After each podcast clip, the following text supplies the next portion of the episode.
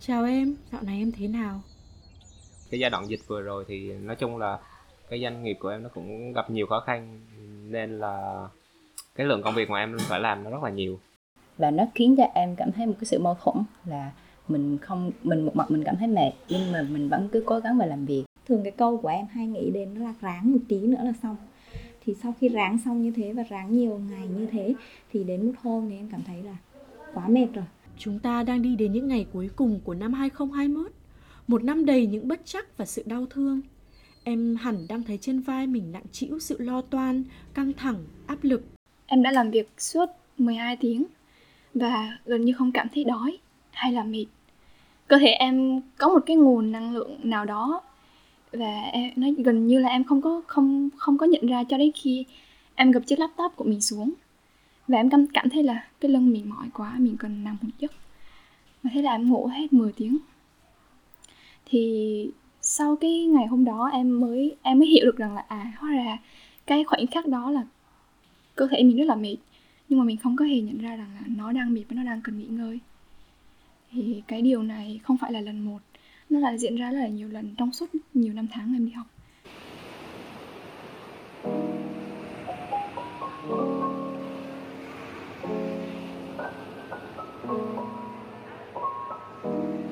Nhóm tâm lý học ứng dụng vừa có buổi retreat tại Đà Nẵng. Trong không gian mưa lành lạnh và tiếng biển rì rào phía xa tại nơi mà chúng tôi thu âm tập này. Hy vọng nếu có mệt thì em khi nghe podcast sẽ cảm thấy ít nhiều sự thư thái và hy vọng dù có cuống cuồng chạy deadline đến cỡ nào, em cũng sẽ dành cho mình một khoảng không gian và thời gian để ngừng lại, ngắm nhìn kỹ tâm trí của mình đang ở đâu trong tập podcast này tôi muốn mời gọi em cùng chúng tôi suy nghĩ về những câu hỏi. Tại sao em mệt? Hậu quả khi em mệt là gì? Và làm thế nào để em có thể sống ổn thỏa được kể cả khi em mệt? Tin buồn là không phải người trẻ nào cũng có cái gì để mà biết rằng mình thực sự cần nghỉ ngơi. Và thậm chí nữa là có những người muốn đưa ra quyết định nghỉ ngơi nhưng rất tiếc là cái hiệu quả của việc đưa ra quyết định đó nó không thể thực hiện được. Như thường lệ, chúng ta sẽ thảo luận với thầy Ngô Toàn là điều phối của nhóm tâm lý học ứng dụng. Cùng với thầy, chúng ta sẽ cùng nghe tâm sự của các bạn trẻ cũng đã hoặc đang phải trải qua cảm giác kiệt sức. Một số định nghĩa sẽ được chúng tôi bàn đến là emotional labor, lao tác cảm xúc, self-care, chăm sóc bản thân, empathic trap, bẫy của sự thấu cảm và compassion, sự từ bi. Tôi là Thủy Nguyễn, hy vọng em chưa mệt vì chúng ta sắp sửa cùng nhau đi từ A đến Á với chủ đề Em mệt.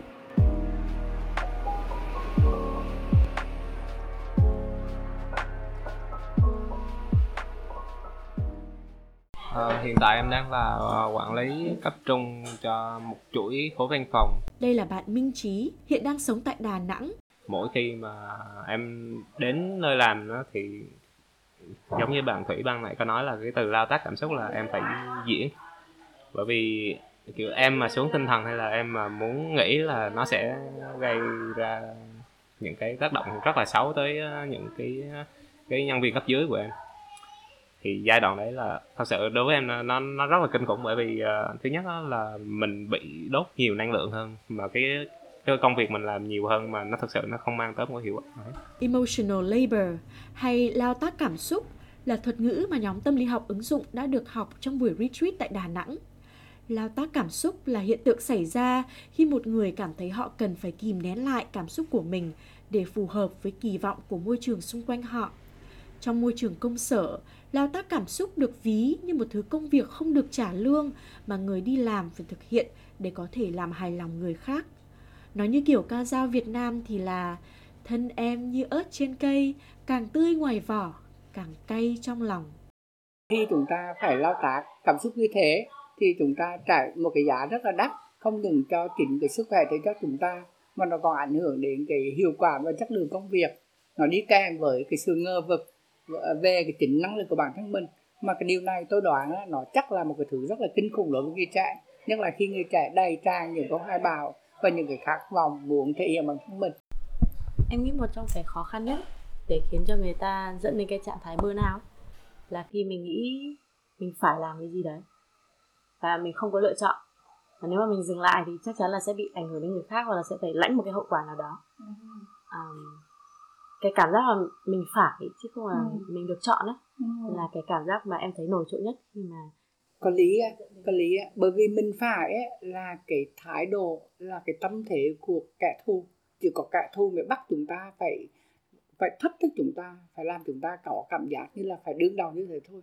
Còn là bạn bè với nhau thì chúng ta không có cái cảm giác phải là bạn bè với nhau thì mấy bạn, khả năng rất cao là bạn sẽ trải nghiệm một cái cảm xúc đó là mày có thể, bạn có thể.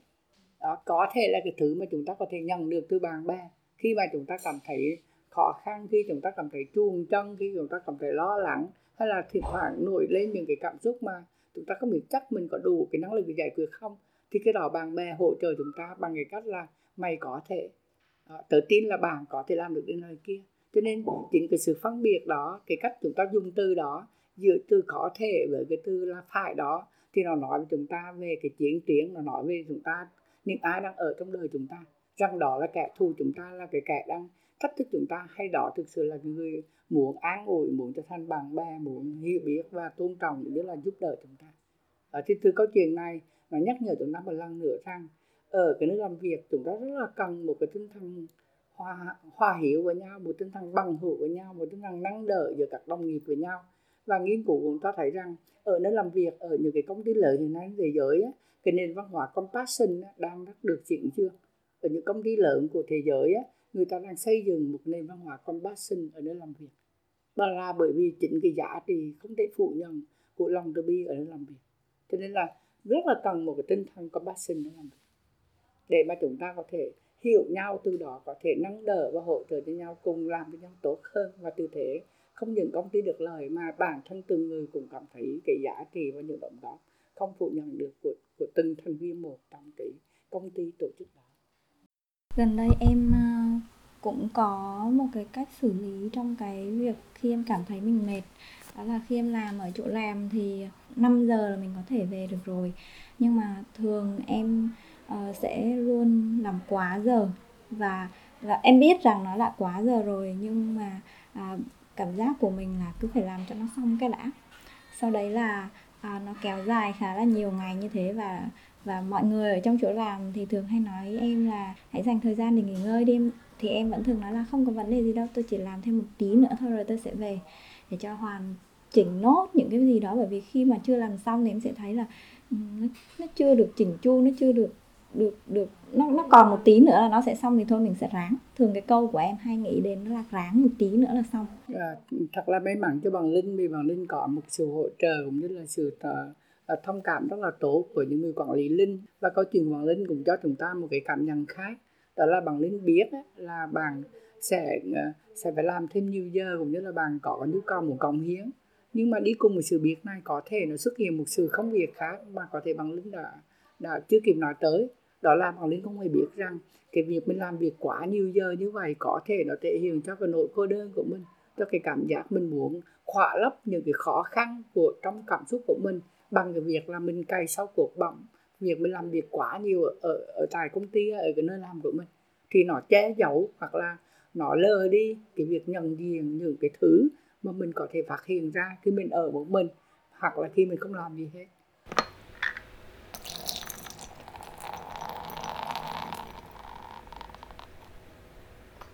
Không ai thích em mệt. Bản thân em cũng không thích em mệt. Nhưng tôi chắc chắn rằng Em đã từng trải qua cảm giác bị kiệt sức. Em có nhớ lúc đó mình đã như thế nào hay không? Em đờ ra Em thẫn thờ Em thất vọng khi thấy mình chưa làm được việc gì ra hồn. Em ngờ vực, nghi hoặc Hoang mang vào bản thân. Rồi em bỗng cảm thấy không thiết tha gì về thế giới này nữa.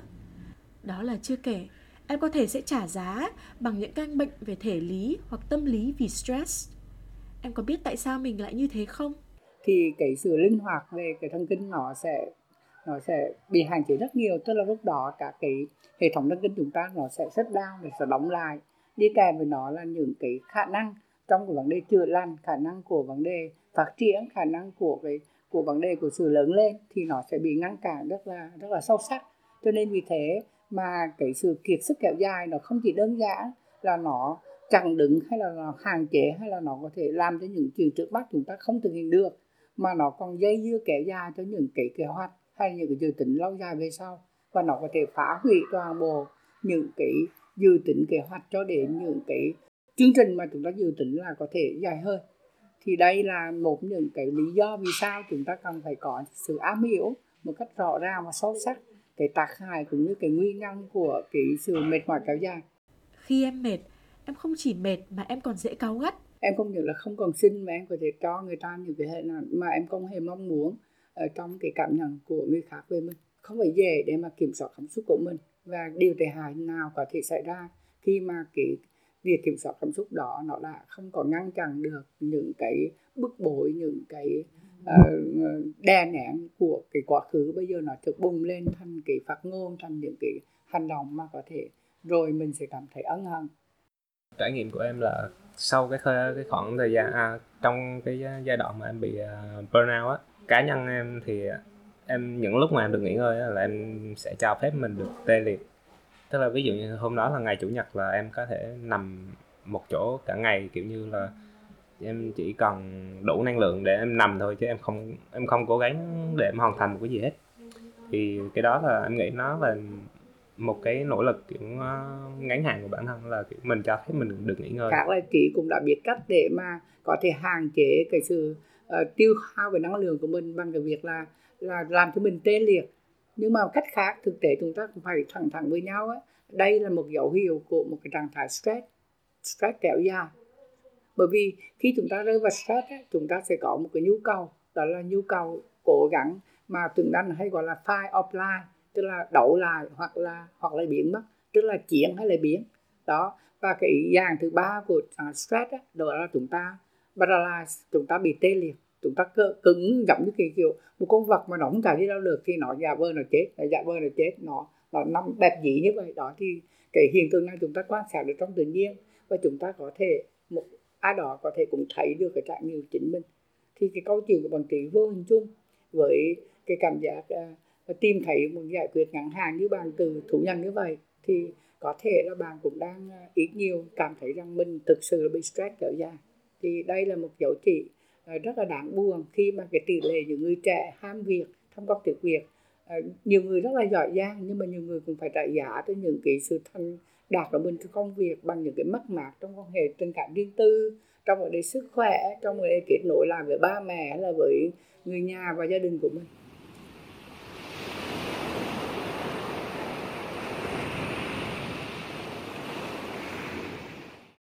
Vậy làm thế nào để em không bị mệt? Từ khóa ở đây là em phải biết chăm sóc bản thân. Một khía cạnh rất dễ thấy của việc chăm sóc bản thân là khi em biết ăn ngủ nghỉ đúng cách. Thức khuya, ăn nhiều đồ vặt, hút thuốc, sử dụng điện thoại thường xuyên và liên tục, vân vân chỉ là những dấu chỉ dễ dàng cho thấy em không có biết quan tâm đến bản thân, em không có thấy mắt mình kêu mỏi, cơ thể mình phải gồng gánh. Nhưng có phải khi mệt, cứ ăn ngủ nghỉ tốt là em sẽ hết mệt? Có phải cứ ngủ nghỉ tốt trở lại là em đã biết chăm sóc bản thân?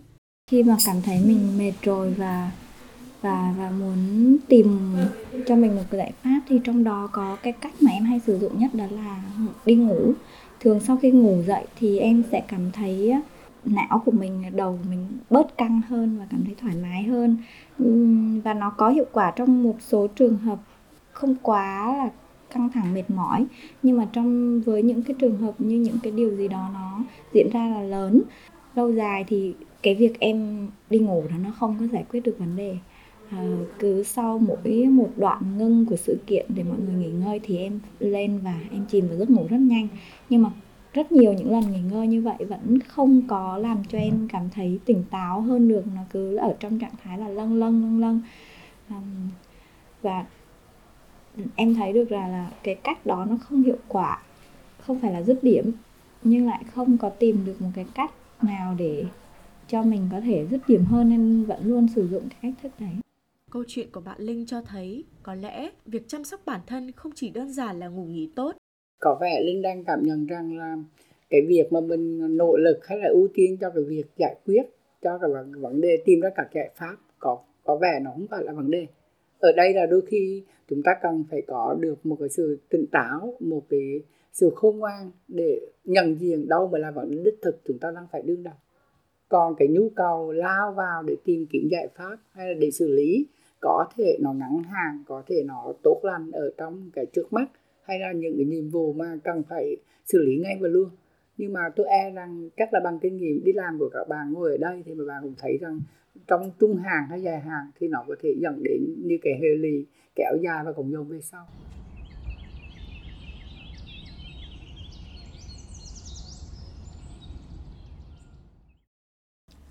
Em có nhớ lần cuối em giả vờ ổn, Nhưng cơ thể em không ổn chút nào không? Em có nhớ em đã chần chừ, Trực chờ tin nhắn của ai đó, Nhưng em cứ giả đò như em bàng quang với người mà em thầm thích? Hay là khi em để cho cơn giận dữ kéo em đi làm những hành động mà sau này em phải hối tiếc? Nếu em luôn kìm ném cảm xúc hoặc nuông chiều cảm xúc hoặc không ý thức được trạng thái cảm xúc đang là của mình, thì em chưa thực sự biết chăm sóc bản thân. Hay nói cách khác, cam đảm cảm xúc là một phần quan trọng trong việc chăm sóc bản thân. Vậy thế nào là sự cam đảm cảm xúc? Theo peter bregman, tác giả của cuốn sách leading with emotional courage, thì cam đảm cảm xúc là sự sẵn sàng cảm nhận mọi cảm xúc mà mình có chúng ta thường hay gán nhãn một cảm xúc là tốt hay xấu là tích cực hay tiêu cực chúng ta luôn muốn thể hiện mình là một người có thể kiểm soát nhưng 2021 đã dạy cho chúng ta rằng dù muốn hay không, tôi và em cũng không thể kiểm soát được mọi thứ. Ngay cả khả năng kiểm soát cũng chỉ là một cảm giác, nó không phải là thực tế. Hơn nữa, em và tôi, chúng ta là con người và đã là con người thì chúng ta không thể không có cảm xúc. Em có thể kìm nén, em có thể đẩy đuổi một cảm xúc trong một thời gian ngắn, nhưng cảm xúc đó sẽ nhanh chóng quay trở lại, mạnh mẽ hơn Chúng sẽ rượt đuổi em, chúng sẽ ám ảnh em nếu em không chịu thừa nhận chúng. Vậy nên, đừng nghĩ về cảm xúc mà em nên có, hãy chấp nhận cảm xúc mà em đang có. Em đang thích ai? Điều gì làm em sợ? Điều gì khiến em cảm thấy nghẹn ngào khi nhắc đến? Hãy nhớ rằng cái sự tổn thương có mặt khi mà cái sự quan tâm của mình có mặt. Đồng thời ngược lại, chúng ta cũng nên phát hiện ra rằng khi mà cái sự tổn thương của mặt ấy, thì sự quan tâm cũng chắc là phải hiện diện. Cho nên là nếu chúng ta bị tổn thương thì chúng ta cũng nên nhớ ra rằng cùng với sự tổn thương đó phải có cái sự hiện diện của cái sự bằng tâm cái sự chăm sóc đến chính bản thân mình sự để ý của người khác về mình. Một cách được nhiều người sử dụng để có thể làm việc với cảm xúc là viết lách bạn Minh Trí là một trong những người thích viết lách như vậy. Cho tới thời điểm hiện tại thì em nghĩ là cái cách nó, nó khá là tốt là những cái mà mình cảm thấy nó bức bối hay là gì đấy là nó đều được kiểu xử lý tức là sau này em gặp lại thì nó không tác động em quá nhiều nữa hoặc là nó không còn ảnh hưởng em như lúc đầu ấy thì em nghĩ là nó nó, nó cũng là một cái cách đối phó dài hạn như vậy. Xưa chắc chắn rồi, chắc chắn rồi nó rất có hiệu quả. Chắc là rồi là nó sẽ có còn tác động mạnh mẽ như cách mà chị chia sẻ, nó có thể hạn chế cái sự nguy hại của nó. Vấn đề là, nếu mà chị nghe kỹ chỉ những gì chị vừa nói, thì ở đây vấn đề nó không nằm ở chỗ đó, là tôi có nên viết hay không viết và tôi không hề phủ nhận rằng cái hiệu quả của việc viết lách.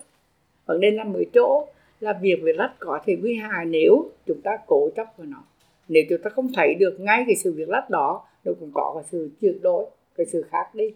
Cái đó mới là điều nguy đó cái việc mà chúng ta quá mong chờ cái cái tác dụng của việc đó. Đó đó mới là cái câu chuyện. Đó về sau á, nó làm cho chúng ta cảm thấy thích sống với cái từ hơn là cái trải nghiệm mà cái từ đó nó chia sẻ. Cho nên chúng ta sẽ có một xu hướng là quy về cái tính trừu tượng quy về về cái điểm hơn là sống với một cái dạng bồng bềnh và rất là phong phú và phong điêu của chính cái trải nghiệm mà nó thực lòng là đôi khi chúng ta cảm thấy bất lực chúng ta không biết gọi tên nó. Thì đó mới là vấn đề đó là cái thứ chúng ta cần phải để ý.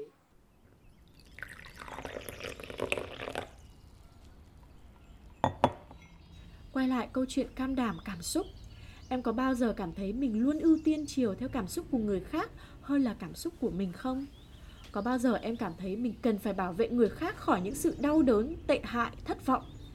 Nhưng rồi em lại quên mất rằng bản thân em cũng đáng để được bảo vệ việc em thấu hiểu cảm xúc của người khác là điều bình thường và cần thiết đặc biệt khi đó là một người thân thiết và quan trọng với em nhưng việc thấu cảm nếu đi kèm với sự thiếu hiểu biết về mình và người khác có thể đưa em vào bẫy của sự thấu cảm Khi đó, em không khác gì một con tin cho cảm xúc của người khác. Em luôn ám ảnh về cách người khác suy nghĩ về mọi thứ. Em có thể đánh mất khả năng biết mình thực sự cần gì hay muốn gì. Em có thể ngồi đây một mình nhưng tự như em ngồi với một người xa lạ, một cảm giác trống rỗng và tê liệt. Em có thể rơi vào trạng thái mệt mỏi về cả thể chất lẫn tinh thần. Tệ hơn, em có thể bị lừa gạt và lợi dụng. Vì thế, để tránh rơi vào bẫy của sự thấu cảm, em hãy học cách sống từ bi. Từ bi khác với thấu cảm. Thấu cảm chỉ dừng lại ở cảm xúc thương người, nhưng từ bi là ý định giúp người em từ bi khi em hiểu mình và hiểu người, và em biết tách mình ra khỏi cảm xúc và suy nghĩ của người khác. Một một một ví dụ mà tôi có thể kể cho em nghe về sự tử bi là khi tôi khóc. Tôi ngại khóc trước đám đông, vì tôi thường cảm thấy mọi người sẽ nhìn tôi bằng ánh mắt thương hại, bằng cử chỉ vỗ về.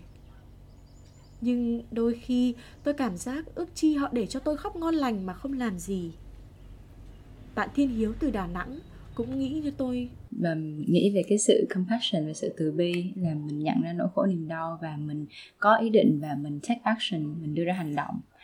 Thì em nghĩ đôi khi không không làm một điều gì chính là đã là take action là để cho chẳng hạn như để cho một người khóc và mình mình, mình thoải mái với điều đó mình để ý điều đó mà không có một cái hành động nó mang tính biểu hiện ra ngoài cụ thể thì nó cũng là một điều rất là hay ho. Đó và vì thế mình thấy không cái cái thang bậc của cái vấn đề cảm xúc ở đây nó đi từ sự thương hại nó đi lên với cái sự đồng cảm.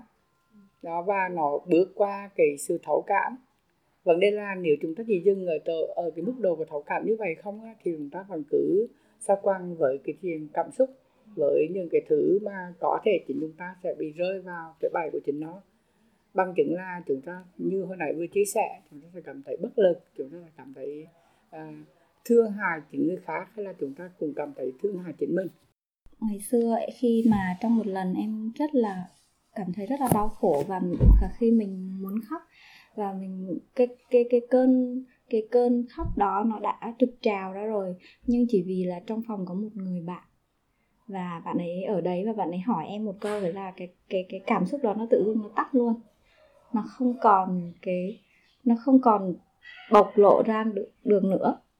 Mà em cũng không rõ tại sao mặc dù em đã nói với bạn ấy là à, chị chị muốn à, chị muốn khóc cho nên em đừng có để tâm gì đến chị hết cứ để chị khóc một mình.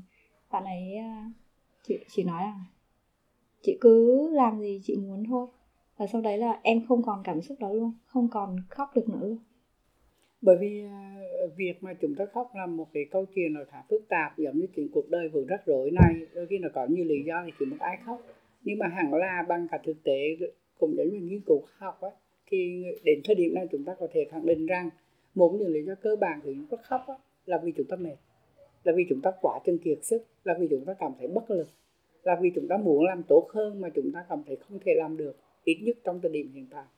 Vì thế mà kỳ trường lệ chúng ta sẽ hỗ trợ cho chúng ta bằng cảm giác của sự thư giãn rồi cảm giác của sự là an ủi của cảm giác của chuyện là cho chúng ta một cái cơ hội ít nhiều của của chuyện là giảm cái tài áp lực cho chính con người chúng ta. Và đó là lý do vì sao khóc thật là tốt lành khóc thật là hay ho. Và nó uh, giải quyết cả cho cái sự uh, tốt đẹp của cả sức khỏe tim mạch của chúng ta tuy nhiên à, nếu mà bạn muốn tiếp tục câu chuyện của khóc thì chắc là mình nên à, mở rộng thêm để liên quan đến cái cái việc là cho dầu khóc thì mình vẫn cứ kiên cường hay là mình vẫn có khả năng để mà để mà làm được nhiều việc nó uh, tốt lành và uh, hay ho hơn cũng như là có cái năng suất hơn.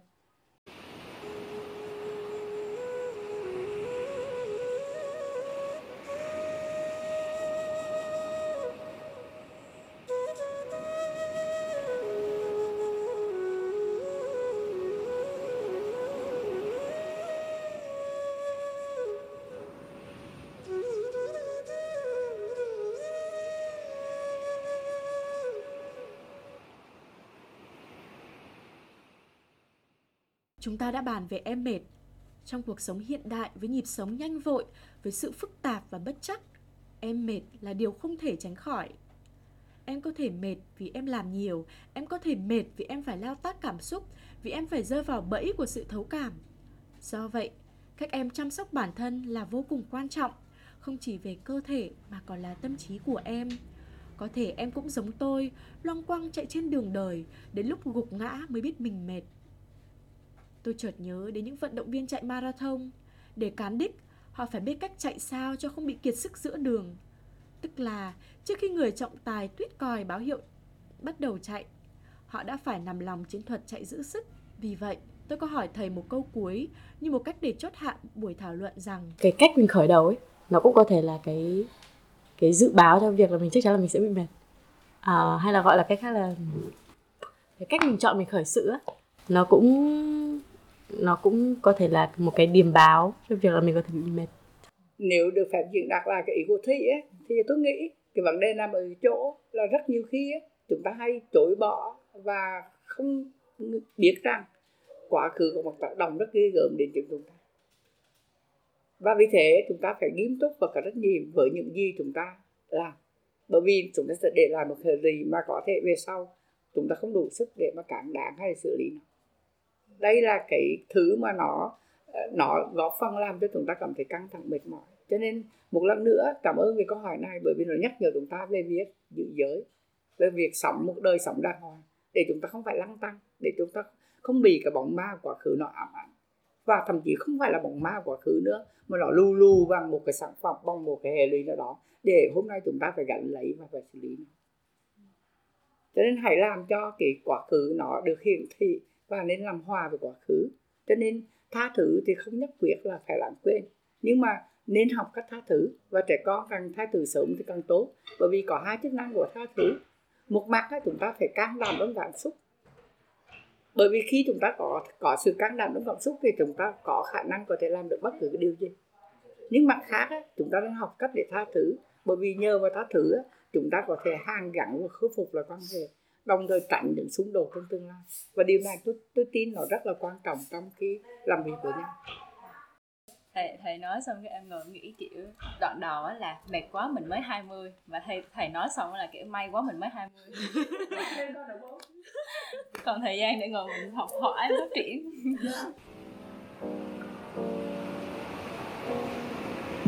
Cảm ơn em đã lắng nghe đến những phút giây cuối cùng này. Nếu như em có bất cứ thắc mắc, câu hỏi hay góp ý cho podcast, đừng ngần ngại gửi email cho chúng mình qua địa chỉ from a to a podcast a gmail.com từ A đến Á là một podcast được xây dựng vì cộng đồng và dựa trên cộng đồng. Trong tập podcast này, chúng mình rất chào mừng sự đóng góp về mặt chuyên môn từ thầy Ngô Toàn về những chia sẻ của các bạn Ngân Hà, Minh Trí, Phong Linh, Thiên Hiếu và mình là Thủy Nguyễn. Hẹn gặp lại.